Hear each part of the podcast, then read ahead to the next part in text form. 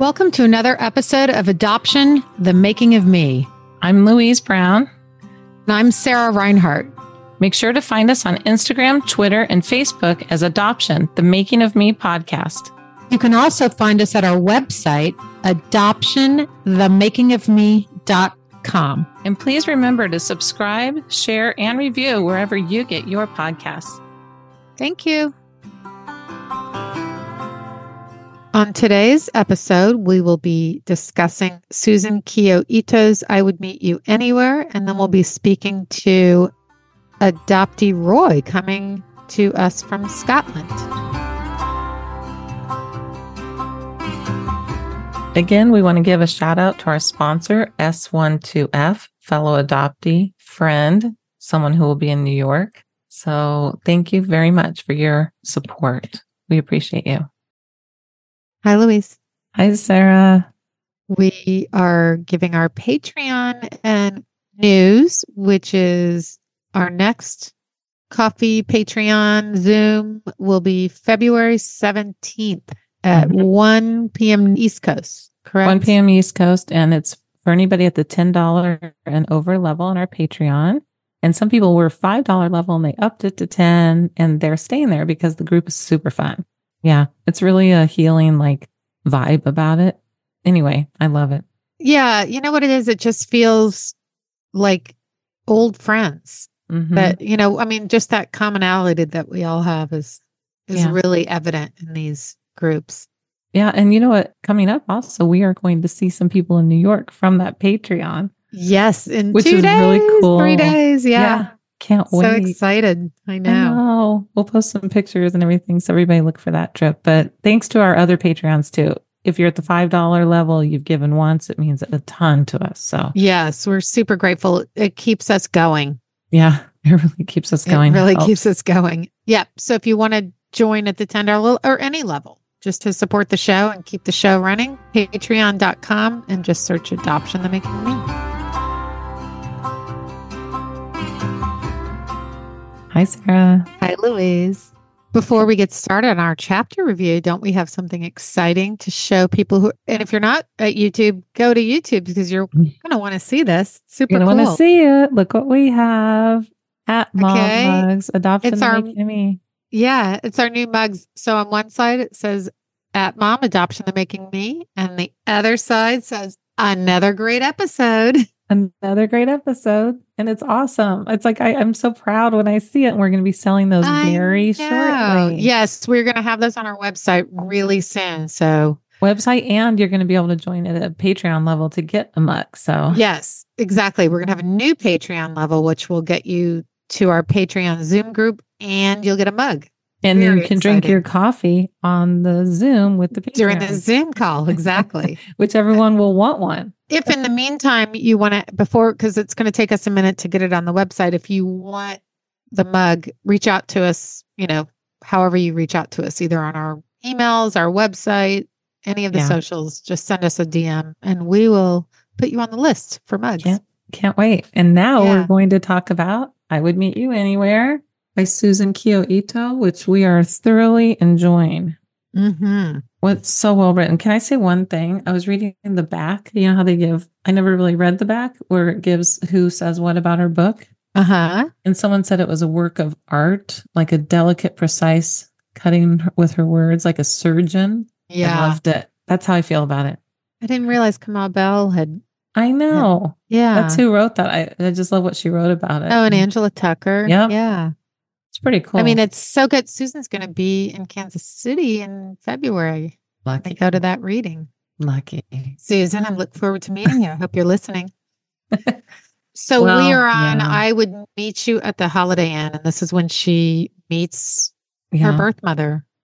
We both cried through this. This was yeah. very the way she writes it. Literally, I'm there with her at that age. I feel I, I know my stomach, how she's feeling. You know what? We finished the last chapter last week, but there was a quote in there, and then I'll let you start talking about this chapter. But there was something which I thought led into it where she says, I didn't know if it was possible to meet the woman who had made me and come back the same person, which I re went and circled because I was like, after this, you're not the same person. you're just not meeting your birth mother. You'll never be the same person again. I never met my birth mother. I had a lot of like, how would I have been treated? Like, I don't know. I assume wonderfully. We don't know that. I mean, I had the best possible scenario of meeting my birth mother because she was waiting for me Yes. All, those years. And all those years. Ah, That's how I feel mine would be. But we don't, it was just this, it hurt me for her. So how do you want to start it? That's so much. well, I mean, the just right out the gate when her when she says to her, you know, well, this was supposed to be confidential. Like she was Yeah. mad about Yeah. She was cold and mad. Mhm. About being found. Yeah.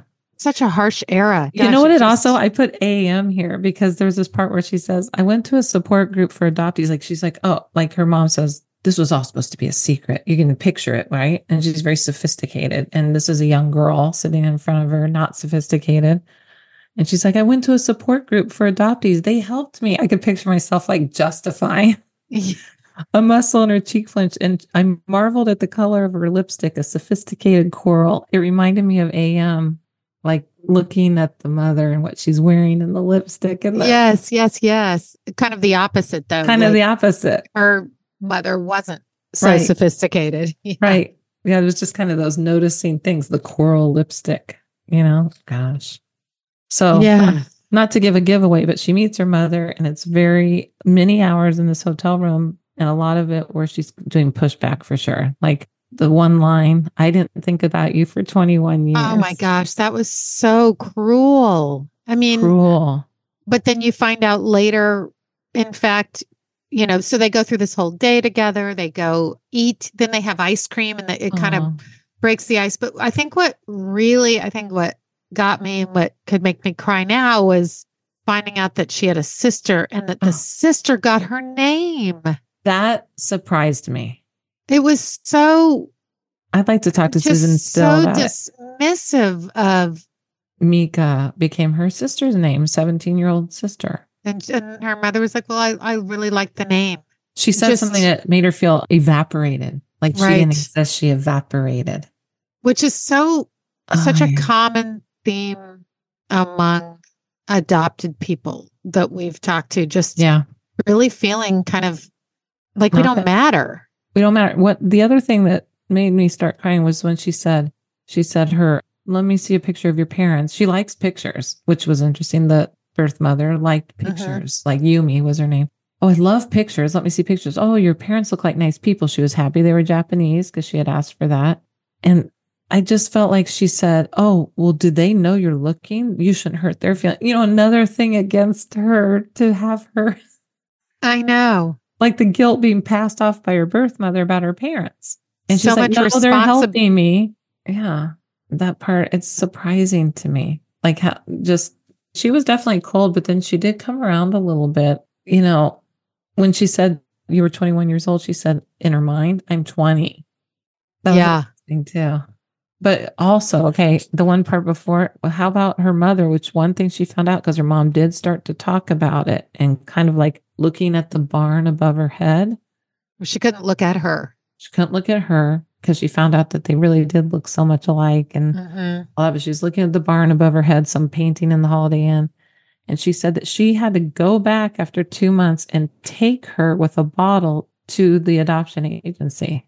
So this l- woman definitely has some trauma. I mean, there's some layers. I there. mean, she was very obviously we're going to continue reading and there more will be revealed, but she was very, very disconnected Yeah. just from all her emotions and, you know, like compartmentalized. She had compartmentalized that part of her life.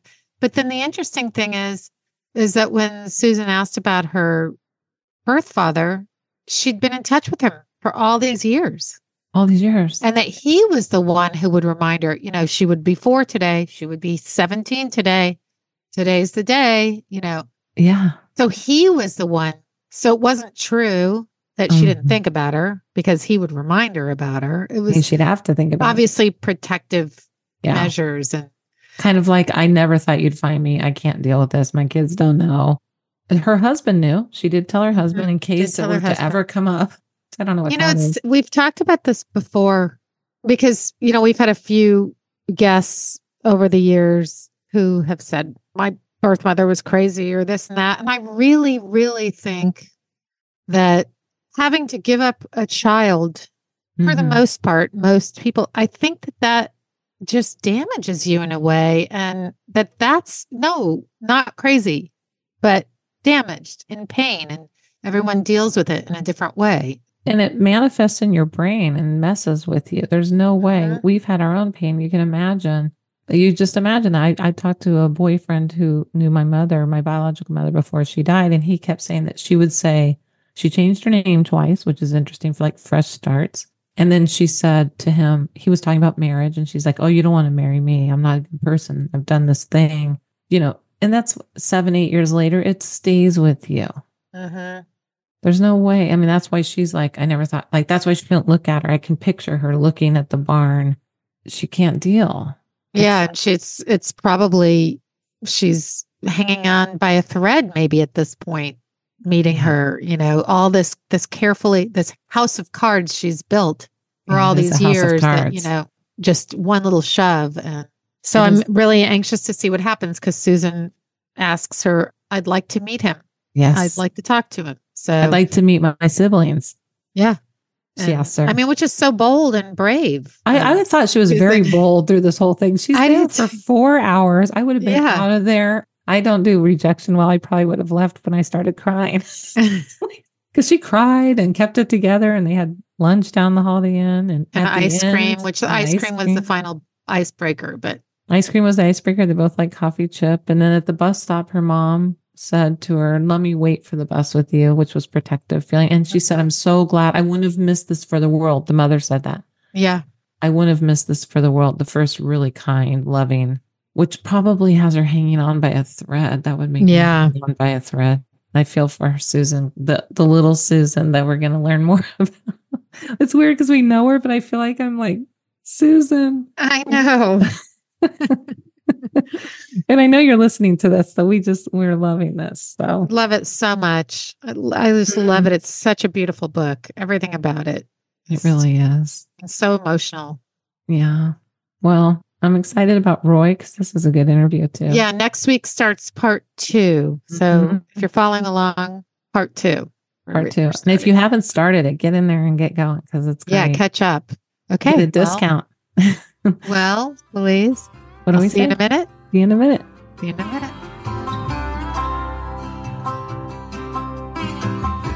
Hey, Sarah, I wanted to still ask you about our Magic Mind because I just got mine in the mail. I know because of the subscription, right? Mhm. Yep. Speaking of the subscription, it's the end of January. So sign up now to get the one month free. So if you sign up today, you'll get two months for one month price Yeah. and our 20% off with Adoption 20. Yeah. So my biggest thing lately is I really need to cut back on caffeine. You know, I've been doing all my health stuff, going to the doctor. They're like, I have some heart little things. Cut back on your caffeine. And I'm this is the one area that helps me. I know. I- I honestly, I yeah. feel way better in the mornings. I'm so much happier throughout the day Yeah. thanks to the adaptogens that boost my mood and help me relax. I mean, I didn't even know that, but like That's what it is. we've been taking it for a few months now and it just I've definitely noticed a change. I have too. I showed a friend of mine the contents, what's in it, because she's like, "What is in that? Like, is it?" And she's like, "Oh, she knew everything, like lion's mane, all the things that I'm like behind the eight ball on." And she's like, I'm "This just is like, yeah, I just like it's the way it tastes and it boosts my Oh. energy. me too. It makes me I mean, feel it's, good. it's yeah, it's like healthy. I don't It I kind of healthy. have, have always avoided energy drinks due to the stuff that's in them, and this is really all natural and Yeah. and yummy. So I'm excited She about saw, it. she saw it in Sprouts because you can get it in Sprouts. yeah, that's what I was just gonna say. It's in Sprouts. Mhm. Like you are better off getting the you know subscribing, but if you just want to check it out first, yeah. get a little shot at Sprouts. That's a good way to do that. it. And then go to our code and use it because you'll Yeah. even, even in February you get adoption 20 the discount. So Yeah, but do this quickly so that you can Mhm. do the one month free. So all right. yes,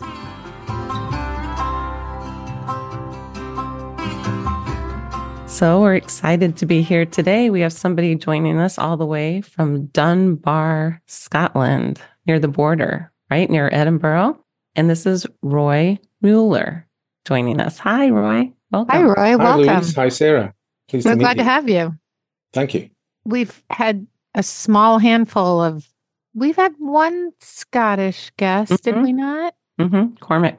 We've had maybe one from Scotland, one from Ireland, a couple from England, but really few Europeans. So always love hearing. Mm-hmm. I was conceived in North America, but born in the United Kingdom. So it's a Ah. transatlantic element to my Yeah. backstory, I guess. All right. Well, we're excited to hear your story. Tell us what you know. Well, my mother lived in both my birth mother and my I'm never put sure whether to say birth father. It never sounds quite right. Blood father, I guess I should say. they both lived in Toronto, and he was a photographer, and she was a reporter on a paper called the Toronto Telegram. He was married, she wasn't. They had an affair. I was conceived. It would have been October '62, I guess, at the time of the Cuban Missile Crisis. How old was she? She was time I was conceived. She had just turned twenty-eight, Okay. and he would be coming up for forty-three. So there's quite an age difference, Oh, especially yeah. for those days. Yeah. So I'm I don't really know what happened in the immediate aftermath when she found she was pregnant and how she ended up coming all this way over here to give birth to me and then go back almost immediately to Toronto. Interesting. But, um, yeah, I was going to ask you that. So she did give birth to you over in the UK and then Yeah. went back. That's right. One thing that's found out quite quickly was that Ontario at the time, there was a real contrast between the image that if you look back at the photographs of the time, it's, it's all tail fin cars and it, quite gaudy signs downtown. It looks like almost like mini New York, quite flashy on the surface, but it had a very deep, sort of repressed, backward looking moral code. Hmm. It was okay if and you were that, sort of certainly the era too had that it was- moral code. For women, it was particularly difficult. It was okay Yeah. if you were the right sort of man, you could probably Right. get away with quite a lot. But if you're a woman, even a, a woman in her mid to late 20s who fell pregnant, who wasn't married, faced a stigma, a society stigma. And she's trying to be I a think- reporter and on her own. And, Yeah, it was difficult. Not sure the extent of it, but I, I believe that pregnant single women at that time could actually be put almost into a sort of institution. I mean, she had a fairly decent career, you know, for a woman at that time. It wasn't a lot of women were just homemakers at the time, Mhm. you know, or consider that they should be homemakers. The idea of a, a career woman in Toronto at that point, you know, as I say, it didn't really tally with the, to me, looks like a glamorous image when you see those cars, the white wall tires, the tail fins. It's almost like Mhm. kind of out of Mad Men or something like that. It's and like- like Mad Men, women were d- discouraged to be single mothers and discouraged to have careers. And yeah, I mean, that was kind Yeah. of a phenomenon Same. here as well. Yeah. I wouldn't say the UK was particularly more enlightened, but we did have a national and still do have a national health service. So she Mhm. could come over here despite the expense of flying. I assume she flew over here and then flying back. Everything, all the care that she would receive in the UK would be free. So that's maybe a reason that she she came Although over. Canada has a national health system as well. So Hmm. I'm not sure it did back in 62, 63, Mm. Or if would it be available for somebody in that circumstance? and did did she have family in the UK? Do you know any of this? No, On the Okay, only so- adoption form that she filled in when she went to the agency. That's the first sort of paper trail I have. Is she went to the adoption agency in April '63, so three months before I was born. I was born in early July '63, and uh, she filled out a form. And on the form, she put her nationality as Scottish, stroke Canadian, and she'd left my birth, my blood father's name blank, but she'd also put Scottish Canadian for him. She didn't have really Any family. I've traced an, an ancestry, you know, and she has, like many people in North America, did have ancestors from the UK, but nothing immediate. And my birth father's name, though, was uh, last name was Kennedy, which is a name that's either Scottish or Irish. So maybe she felt that that, that was a I mean, being A a, connection, I don't reporter, she might have kind of looked up what can I do? I'm starting to show. Where can I go? I think so. Being a woman of like intelligent means, you know, gosh, So- it makes me sad. Every episode makes me sad. It just makes me sad. Like what women, Every episode. the shame, you know? The shame. So what? I know you'll get to this, but it's sounding like you'd never met her, or No, I you never got to the bottom of any of this. Really? I mean, have you dug? Have you? Have you? Yeah, I have subsequently. The sort of discovery of her identity, you know, and by extension, my identity, really comes in two parts, decades apart. When I was around about 15 or 16, I really started to get the itch to find out, you know, who I was. I remember thinking uh, when I looked in the mirror, I wanted to know who was looking back at me, whose eyes, Mm-hmm. I, features I might have inherited. I, th- you know, I guess I'm not alone as an adoptee in, in No. sort of having those feelings and or them coming to the fore at that particular kind of age. I think, just as I was in the midst of adolescence. Were you raised in Scotland? Yes, yeah, I was adopted pretty quickly. I was, I think, I actually went back to my adoptive parents' house, became a member of the household within a matter of, of weeks, six weeks at the most, maybe less. And, I've got and were there now. Mhm. other siblings there, or No, no. So I was, I was the only child. They didn't have any children of their own, and I was the only child they, they adopted. Hmm. So I'd been there, you know, almost from the get go, really. I'd, I'd been a member of, of the family. I found when I eventually had my adoption records opened that they'd sort of been on a waiting list for a baby to, to turn up, sort of thing, you know, prior about nine months. No, in fact, about a year before my birth, actually. They, they went in the register. I've got a letter of confirmation from June 62. So, so they'd been waiting just over a year for me. How were your parents about your adoption? Open or what did they tell you or make you feel me something that I've heard other people say here that I was lucky because I was chosen. It was almost like a lullaby of, you know, I remember my my mum, Mollie, kind of saying to me just as she tried to get me off to, to sleep that, you know, uh, other parents have to choose, have to um, accept what they're given, but we're lucky because we got to to choose you. So I had this mental image of lots of cots in this ward, you know, and they they were- them coming round and and sort of going, well, we'll have that one, you know, mum, and come used- to find out, they were waiting and yeah, like, here's know, a baby. I Do you take it or leave it? You know.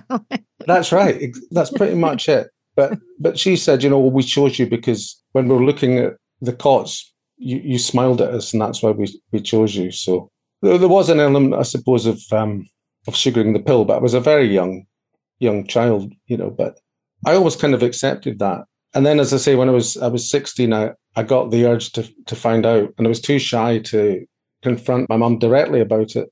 So I wrote her a, a letter and left it on her, her dressing table Mhm. and it just said, you know, can you do you have any information about where I come from? And you know, I'd like to know who I look like and all that kind of thing. So she presented me with the form, the form that I was referring to that my birth mother had filled in at the agency.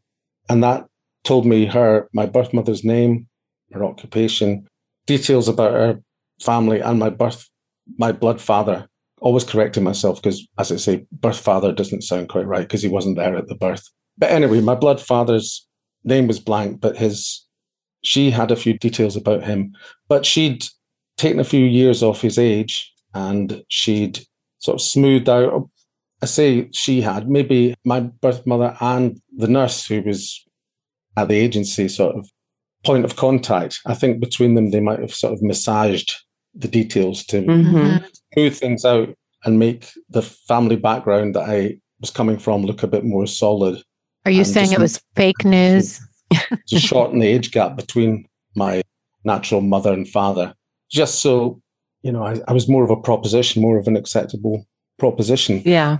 But There was a few red herrings there that when I eventually, only eight or nine years ago, actually seriously pursued trying to find these things out, they kind of threw me and I I went down a few blind alleys because the information that had been presented with in this this form wasn't strictly correct in a lot of ways. So it was it's Did an interesting ha- doc. did she have her real name on there?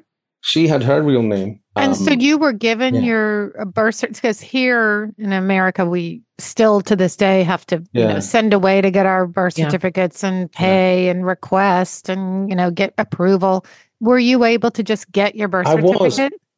But I didn't, not initially, because when I was 16, I went to the records office in Edinburgh, which is called Register House. I didn't really get further than the commissionaire at the door, really, kind of go away, Sonny, you know, not just because of my youth at the time, but you couldn't get access. I don't know when that changed, but I had a friend who, not adopted, but he was doing, he was getting into genealogy. And he said, oh, you know, if you, if you go up there with your passport, if you make an appointment, you can probably get your birth records open. So I emailed the next day and I think the day after that, I was in the office with my passport, and a lady came in with a huge manila envelope and then took a silver knife and sliced open the envelope, and literally all came spilling out onto the table So- before me. So this must have been later later than 15 because you first of all there weren't emails when you were 15. So was That's the, um, true.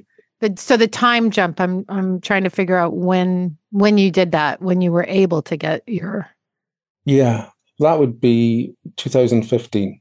Oh okay so f- so Yeah. recently this is a pretty Yeah. like 9 Yeah. 8 9 years ago kind That's of right. Yeah. scenario.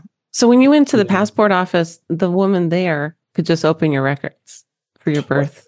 The registrar's office with my passport. Oh, with your of- No you took your passport. Yeah, I see. I took my passport. Yeah. Mm-hmm. Yeah. That's all it took, really. But that's a big jump in time. So at 15 you're Yeah. like I Mhm. want to know who I am and Mhm. where I came from. Mhm. So you didn't get too far with that. In No. those intervening years from, you know, late 70s to now 2015, Mm-hmm. what occurred? What happened? Like you just kind of lived your life and I didn't think I'd ever find out, I guess. And I felt very detached from other people's sort of family trees with other people. I, at one point, I was a support worker and I was working with a guy with learning difficulties, and uh, he was interested in doing some genealogy. I tried to help, but my heart wasn't in it because I felt estranged Mm-hmm. from all that. And even people, I'd hear people talking about their extended families, and I'd, I used to feel strange when people were talking about having all these cousins and, and, and things. And I just, Mhm. I don't know, I felt, I guess I felt left out, but resigned to the fact that it was always going to be that way. In the intervening time, I, I had a son, and my adoptive father died back in 1982, and my adoptive mother died in 2009 Mm. a year after my son was born. And I think, although I didn't realize it at the time, those were steps in their Yeah. own way to me sort of feeling able to to pursue it further. I don't know if I'd had the information about my birth when my adoptive mother was still alive, how I would have felt. It's sort How of a awkward. freedom. There's a freedom in that, you know, Yeah, like a and so- and I- release. yeah, not in the way I would have chosen, but in, I, I think the reality is that it did make me not feel guilty about pursuing it. Mm-hmm. Had you been close to them? with both of them. But my birth last time I ever saw my adoptive dad, we were arguing and at a bus stop, and then about nothing really. I was just being an awkward teenager, and then you know a few days later, I got the phone call from mm. my my mum to say that he he died. So that was a a kind of fresh wound, you know, and I, I don't think that's ever really healed. But my mum and I were were very close all the way through. So you know, I mean, I was really fortunate to have them both as a as my adoptive parents, but I wasn't able to communicate that to my adoptive dad in my teenage years. You know, so that's that's a Yeah. huge regret.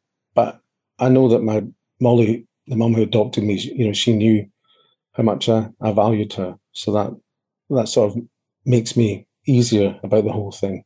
And you Yeah. have one son, or how many kids do you have? I had just one son. One son. Yeah. Mm-hmm.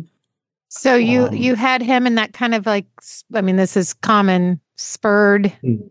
more of an interest in finding Yeah. stuff out. Not necessarily obvious to me at the time. Mm-hmm. I did feel more connected because the thing is, when I was 44 when my son was born, and I remember, I mean, the elation was like nothing, and I've never had a feeling like it. The high Mhm. just was incredible, pure, clean, natural high, and but as well as that sort of ecstatic feeling, I remember thinking very clearly that this is the first time that I've looked upon another human being that I've known I'm actually related to. Yeah. So that, that was huge. And now it's all, you know, everything's opened up since mm. I kind of found out more details about my birth family and, on both sides. I was watching a television program here in the UK actually about adoption, and one of the participants said that he often hears that discovering your identity through adoption is a closure, but he feels actually it's an opening. you Yeah. know, and I thought that's, we that's- talk about that a, a, a lot. It's What- both, course. Yeah. it's both. But certainly has been an opening for me. we talk about that a lot like you know in media and that they portray like the reunion as this happy oh and then that's the end of Mm. the story but really Yeah, it's the beginning of another story yeah. It can know. be. I know for some people it's a, a Pandora's box. You know, it can be. Mhm. It's not always the way people want it to be. I've I, I've been fortunate. so But did you do a dna test or like what what was your I did, yeah. Okay so I'd already sort of it was proof rather than or it underlined what I discovered, if if you like, because I'd Mhm. already found out by that point through a bit of detective work, not just by myself, but other people helping me who my my birth father was. But I've now got, you know, my first I've got two of my uncle's kids are there as first cousins and ancestry and you know and close relations to in my my mother's line. So hmm I knew the facts about where it come from by that point. so from that package that came spilling open is that where you found most of your information and then like this is pre-dna or This is pre DNA. Yeah, it all stemmed from that. It gave my birth mother's full name, her Mhm. middle name. So I, it, was, it was Carol Hoffman. She, I now had Carol Elizabeth Hoffman, and it had her address in Toronto. So I thought, well, maybe not Scottish Canadian after all, maybe just Canadian. Canadian. hmm Yeah. So th- that was in the, about lunchtime. And then on the train home, I had the phone out and I was sort of looking through University of Toronto records because I thought she was a reporter on a paper in Toronto. She'd probably gone to the University of Toronto.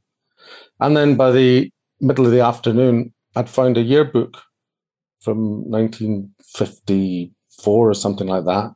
And it had her picture there in the yearbook, you know, and she looked incredibly like myself as a teenager. So that was that was a, another revelation, almost as when I saw Yeah. saw my son being being born, kind of looking on on her face and seeing the resemblance. So the day after that, I found a death notice for her in oh the Oh, no. university I wondered. Found Yeah. she Mm. died just over a year prior. just over a year prior Oh, all But that I've time. also found out from that her she she got married uh, in 1971. So I found I kind of found her, her married name and then looked around for people on Facebook. I think it was with the same surname in Toronto, and I can't quite. It's all a bit of a blur, but ended up pretty short order getting in touch with guy who turned out to be my stepbrother, He was the the son of the guy that my mother married not so- her son not her son. She didn't have any children of her own, but she had a Oh. stepdaughter and a stepson. So I ended up getting in touch with them both, and uh, that sort of opened up About her. vista. Did they tell you a lot about her? Were they raised with her? They were, but they didn't have an easy relationship. My birth mother and the the guy that she married. So yeah, it was a little bit bittersweet, I suppose, hearing those things.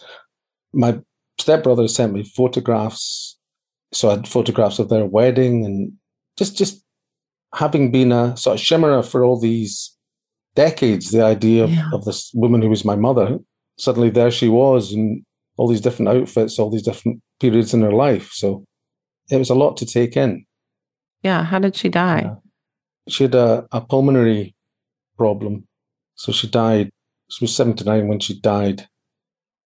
I don't think it would have been possible for me to really contact her had I found her, her earlier because of the relationship that she was in at the time with a guy who was very protective. And I don't think he would have permitted me any access. not the So- husband that she married did she divorce him or is, are you talking about She the- divorced the first husband. They were separated. Then he passed away. They kind of reconciled. She came to help him when he was ill, and then she got together with another guy. And yeah, I just without going into a lot of details, he, he wasn't Yeah. somebody I could have formed any Controlling. sort of contact Did- with. I don't did- think he wouldn't have allowed me any any contact with her. I'm pretty sure. So Did she tell, like, did your step siblings know about you? Had she told anybody about your birth? very briefly, when my stepsister was 12, my stepsister was born just three months before I was. And one night, my birth mother, Carol, sort of blurted out to her, You know, I, I have a son somewhere who's the same Hmm. age as you. And it was just kind of left hanging. Yeah. But sometimes when my mother's husband had a drink, he would sort of, apparently, he would say a few things about her having a child somewhere. In in a mean way. sort of blurt out something, you know. So nobody had any specifics, but there was a sort of idea that she had a son somewhere, but nobody knew any more about that. And it was known that she disappeared for a while without really giving much information on her whereabouts back in the early 60s. But none of it was particularly detailed information. It was just when I sort of said, Hi, I'm Carol Hoffman's son, it wasn't a major surprise to my stepbrother Mhm. and my stepsister, but they didn't really know They weren't sure. apart from odd occasions that. You wonder what haunts people, right? Like she didn't have more children and Mhm. and you just I mean, I wish you did get to meet her. For her too. The closure. Yeah. that, you know, for her. Yeah, I, I would have liked to, or just get some sort of message that, you know, Yeah. hi, I'm alive and I'm okay, and I've got, and you're a grandmother, and yeah, I mean, I'd love to have met her, had some Yeah. contact with her, but for her, I would just like to, as I say, got the message through that whatever your reasons back in, in 1963, what you did has resulted in me being brought up by a very nice couple and I'm doing okay and I've got my own family. And I'd, I'd love to have got that simple message through to her. Absolutely. Yeah, I can't imagine So- the worry. Yeah. Go ahead, sir. Mhm. So you did your DNA. Now I'm just wondering, was there anyone in her life? Did she have Yeah, siblings? Do you have aunts and uncles? Did they know Yeah. about you? Yeah, and she had two sisters, one of whom I went over to. I was able, we just sold our house actually a few months after I found out the details from the, the adoption records. So we were able, that just gave us a little bit of spare cash. and We were able to go over to Canada and I met one of my aunts and spoke to another one on the phone. And they knew that my mother had disappeared for a while, but that wasn't particularly out of keeping or out of character with her. So I think they were initially skeptical because she'd just passed away a year before. So why is this? And this, suddenly this person turns up purporting to be Oh. her son. You know, what's Mhm. his motives? The physical resemblance, I think. And you know, DNA. well, the DNA, yeah, that was that was just prior to me getting the DNA test. Oh, okay. And that- okay. As I say, that's a, that's an extra bit of insurance, if you like. I could wave in someone's face should I need to. Yes. Yeah. But yeah, the resemblance, I think, you know, kind of took care of any doubts that they might have had, you know. So that was something else. Being in Toronto's changed so much, you know. Uh, that in 2015, it would have been unrecognizable from. Oh, I'm sure. And and now even more so. It's, it's condominium, steel and glass, you know, And to the max. How were the sisters? Were they was it neat to see them or were they loving or Yes. How- I mean, yeah. well, I spoke to one on the phone. One, She's since mhm. passed away, but I had a good chat with her. And my other aunt, yeah, I met, met her a few times, been over to Canada twice since then. And You must lovely, have cousins. You must have cousins. Cousins, yeah, yeah, I do. Yeah. Uh, so I've got two cousins, no, four cousins, I should say, two male and two female cousins. One of them is a musician in Toronto, and I kind of follow him. He does sort of a lot of gigs, and he during the lockdown he started doing gigs on Facebook, which I kind of watch and join in and comment, you know. And it's just it's really good having that connection. You, I feel you very finally fortunate. have like something you were aware of lacking growing up. Like, Absolutely, people talking about their true. Yeah, I don't have. You know, your extended family. Exactly, Now you I have an extended family. probably Yeah. overcompensate. Probably I probably talk it up too much, making up for lost time. But no, it's it's really nice. And on my father's side, I've got Oh yeah. What? So Six. did you find him? Like, tell us that. well, when I was over in Canada the first time, just a few months after having the adoption records opened, I was kind of asking people on my mum's side, did they know who my father was? And they said, well, we think his name was Jim, and he was a photographer. And again, it's all a bit fuzzy, but it led to well, it can only be this guy, Jim Kennedy, who was a photographer at the paper. And then I did a bit of sort of online research and that prior, again, prior to the DNA test, but, you know, checking records and ancestry and things. Eventually, I found in MyHeritage somebody had him in a family tree. And that was a eureka moment there. Mhm. He'd passed away in 2001. By the following morning, I kind of had, I found an extract of an obituary and I kind of emailed the paper in Ontario that asking if they could send me the whole obituary, and they did. And I think that gave the names of his kids. And so, with the help of my stepbrother, I got in, was able to get in touch with my half siblings, or the majority of my half siblings. How did they take I that? met some of them on my trips. So again, found it very easy to get on with them. Partly, I think, because I'm the youngest of the seven kids that he had. So we're all mature. Wow, he years, was a and I think that helps prolific. sometimes. I Uh, think if I'd been younger, I might have, I don't know, gone overboard in, in some way, been less measured, you know, Yeah. in my response. he was very prolific as a father. He was, you know, and he'd, he'd five kids with his wife and another, well, two outside of marriage. Um, hmm Mm. So yeah, he was, but I'm glad he was because There you now are. you have now you have lots, and they're all very opening and welcome to you. And yeah, again, you know, I mean, some maybe more than others, but that's the way of things. Particularly close to a couple of them, and you know, I'm just it's all positive. that's You know, great. for me, I've been asked, do you know what your feelings? Do you have any bitterness towards your birth parents, your blood parents? Absolutely not, because everything that they did, every decision that they made, you know, I'm not going to judge, and I'm just glad that they did because it's led to me being able to have a decent life. So I'm not, I don't analyze their their motivations or anything like that. I'm, you know, I just love them. That's all I can I- do. I just wanted to because you there was this question of your mother had put on the birth certificate she was Scottish. Did you find out Yeah. that and no, in fact, no Scottish in her? No, none at all. I mean, my DNA is mostly Scottish, actually. You know, the breakdown. But as you probably know, I don't know if you've had Yeah. ancestry DNA. Or, yeah, Mhm. it changes. It The- changes you know, the, all the the matching is is pretty watertight, but the DNA is estimate, and it can it can change over six monthly periods. So at the, Yeah. at the moment, I'm currently kind of mostly Scottish, and then Welsh after that, but a quarter Welsh, and then kind of English and North European and Irish. So Sound- that's my DNA exactly. Oh well. yeah, well, you know, maybe we're distant cousins, Sarah. Could could could be. You never know. And Roy, has your son met anybody? Like, is he involved? he in has. it? He, he came with us in 2015, my wife and son. So he's met kind of, I guess, second cousins. You know, kids. One Yeah. of the one of my cousins' sons. I think that make a second cousin. Yeah, he has, and you know that that was great to be able to kind of integrate things that early on. yeah. After you know the discovery process. I it always was think it's another- interesting, you know, with our children because that's also Mm. their relatives, Absolutely. and it And I- it keeps going. You know. It does. And as you know, I keep thinking this is for him as well, you know, kind of fleshing out the family Mhm. tree and just Mhm. I think it's good for the soul, you know, and just feeling for the first time in my life feeling part of a wider Yeah. Not thing, to you know, not mention just- finding out health important health information to help your own child, Yeah.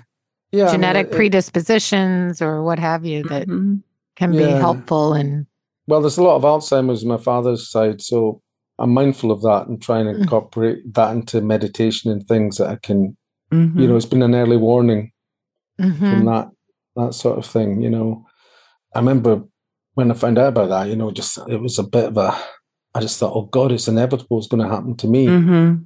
Scary.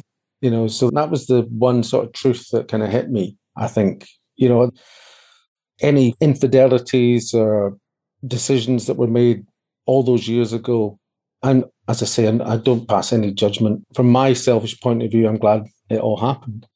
But yeah, I think the thing thinking that, oh, there's a predisposition to this in the family. That was the one, well, that along with the fact that my birth mother had passed so recently before I found out, Yeah. Mhm. and hearing it, difficulties that she'd had in her personal life, those things, and then finding out about the predisposition to Alzheimer's, they were the sobering moments. yeah. Mhm. But I'd rather know than not know, of course. Yeah. We come into them Um, so late yeah. in life, too, right? It's like we're finding those things out, too, Sarah and I. And you Mm. come into them so late and you're thinking, Yeah, oh, you do. it's like a catch up in your head about, okay, I get, whoa. yeah. Mm-hmm. Well, I kind of had information in my Very much. 30s about, Mhm. although my biological mother died early, she was 63, and it was liver cancer due to a Mm, sorry to transfusion when she was 19 Yeah. and got hepatitis. So I'm like, well, does that mean I'm predisposed to liver? cancer? Who knows? But yeah, at Mm, least there's, you know, it is good to have information and Mhm. adjust your lifestyle Yeah, as much as you can, you know, and also for children, like, Yeah. yeah. No, it's, it's, I don't know if you go in for the sort of in ancestry, you can sort of click on things that give you sort of breakdowns. From, Yeah. I look at all that. Your Yeah, traits. yeah. Yes, I do like Yeah. cilantro. yeah. But I've not gone there, I must admit. But I It's used to pretty be quite a- interesting. Well, Yeah. I I think I didn't, accurate. I didn't Yeah. pay, for, I didn't pay for the extra health stuff, but I did. No, They have the traits, you know, what mm-hmm. you might Yeah. be, you know, you have your DNA says you probably have light eyes, or you know, Yeah. yeah. your DNA says you won't like cilantro, or all those. It's getting more and more precise too. I Mhm. reading about it. It's it's fascinating. You know, it's good for adoptees because it Yeah. keeps us. It has us having our say in the world. You know. I don't know if you find like I do that. I mean, it's it's sort of ironic that we're so much closer to the past, you know, Yeah. because of technology. Mhm. Yeah. As it slips out of view in real time, Mhm. you know, it's it's getting closer and more at our fingertips. And part of that is because records are released after a certain Mhm. amount of time. It's quite good in the UK, but in Canada, the 1930 census just came out last year. You know, so I know in North America there's much more of a of a delay. But just with all this technology, we're No, it's you fascinating. know, it's really weird. Time is a strange beast anyway, but in the world a of construct, really, isn't it? Time. well, yeah. And so are divisions between people, I think. I think when you do DNA, I mean you really feel as an adoptee anyway, you feel more of a citizen of the world, if that Yes. doesn't sound odd. And you think, we have a, had a guest on and he i quote him all the time because it was just so profound and simple but that Mhm. adoptees are living in an alternate universe yeah.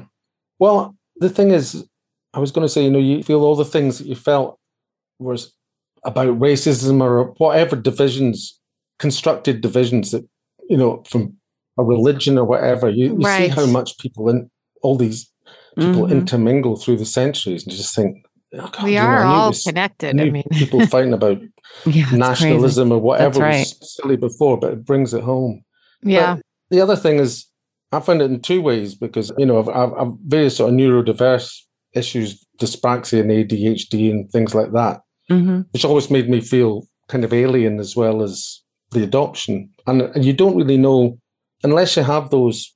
A neurodiverse person doesn't really know what it's like not to be neurodiverse. A person who's not neurodiverse doesn't really know what it's like to be neurodiverse. It's the same with adoption Mhm. we don't Mhm. really know what it's like not to be adopted and someone who isn't adopted they can never really know so there, No. there is that although they But it's sure do alternative try to universe. impose their opinions on on us I was thinking about especially if you speak out and say hey wait a minute you know maybe this isn't a great thing Yeah. maybe adoption isn't overall a wonderful thing then Mm-hmm. people get mad because they're very invested in adoption being altruistic and better for Mm. everybody Higher, higher, higher calling. Mhm. yeah so right I was thinking about what you said about it, ancestry, how it makes you all of a sudden feel, you said before, the citizen of the world, but before that, Mhm. you know, connected and grounded. That's how I felt like, even on my biological father's side, like, oh, I'm here. I'm here Mhm. on this earth, right? And people take it for Yeah. granted that aren't adopted. hmm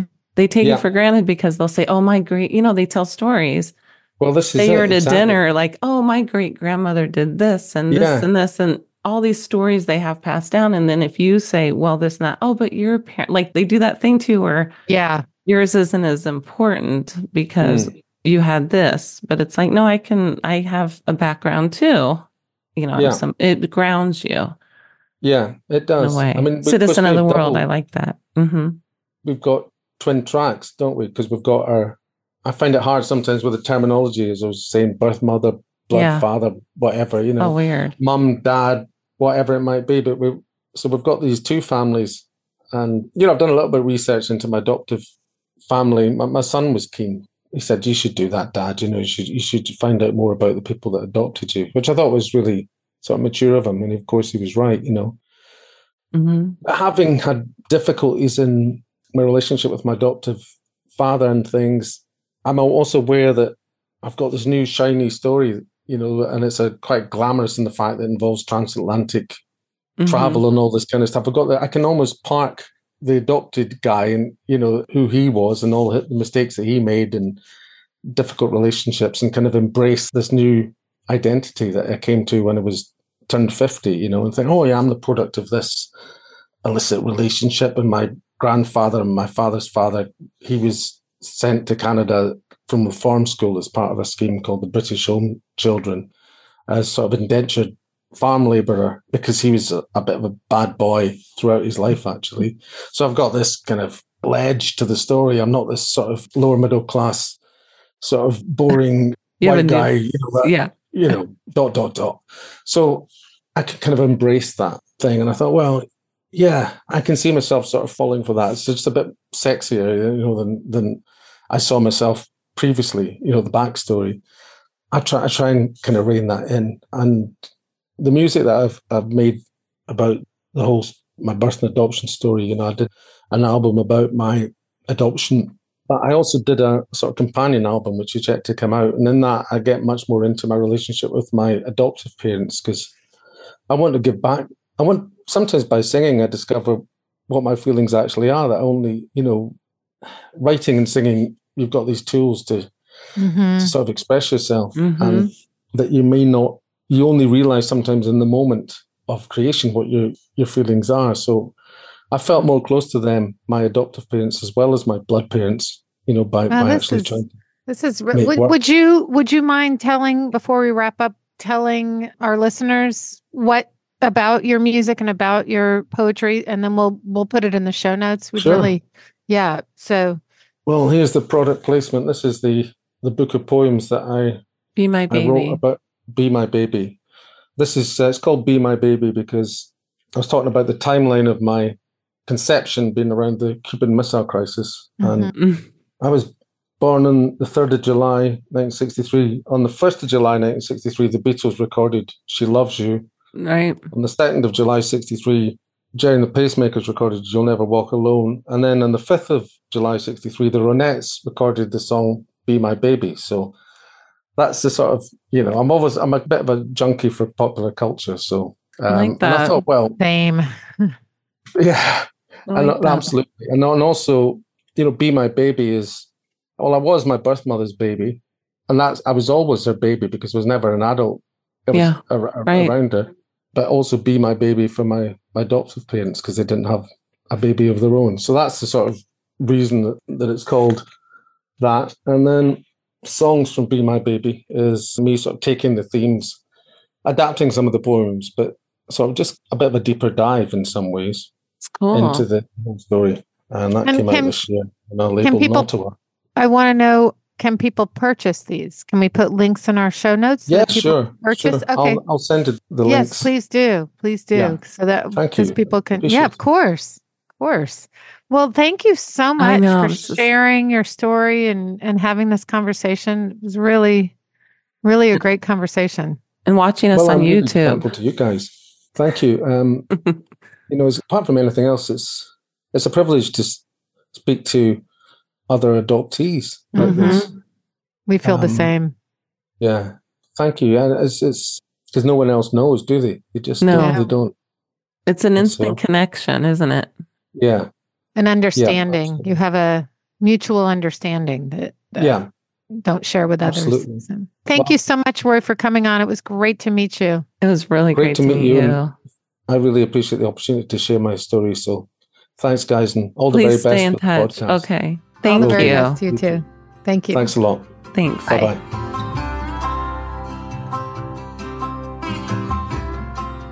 What a nice guy. First What a off, nice guy, right?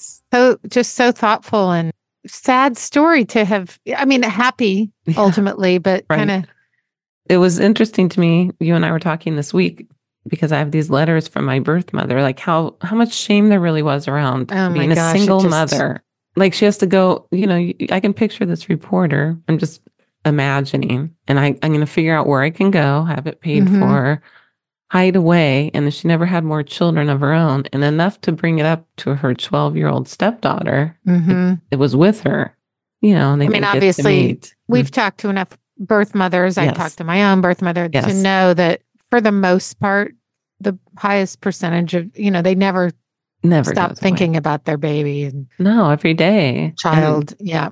and then they had a year, you know, just that year, and they Mhm. couldn't they couldn't meet. But I'm glad he's now he has a neat. He does have kind of a what do you say, sexy transatlantic. Yeah. I like him. and he finally, you know, having felt that kind of emptiness growing up and that detachment, you know, and now he gets to feel his place in the world, a citizen of the world, as like that. Talk. So, well, Louise, what, What do do we we- say? We say it's another great episode. Another great episode. See you next time. See you next time. Thanks so much for listening today. And remember, if you'd like to share your stories or suggest any guests for our show, you can find us on all the socials at the Making of Me podcast.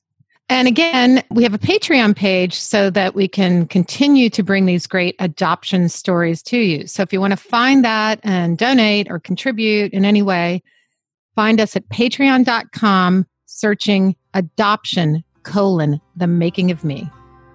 Bye. See you next time.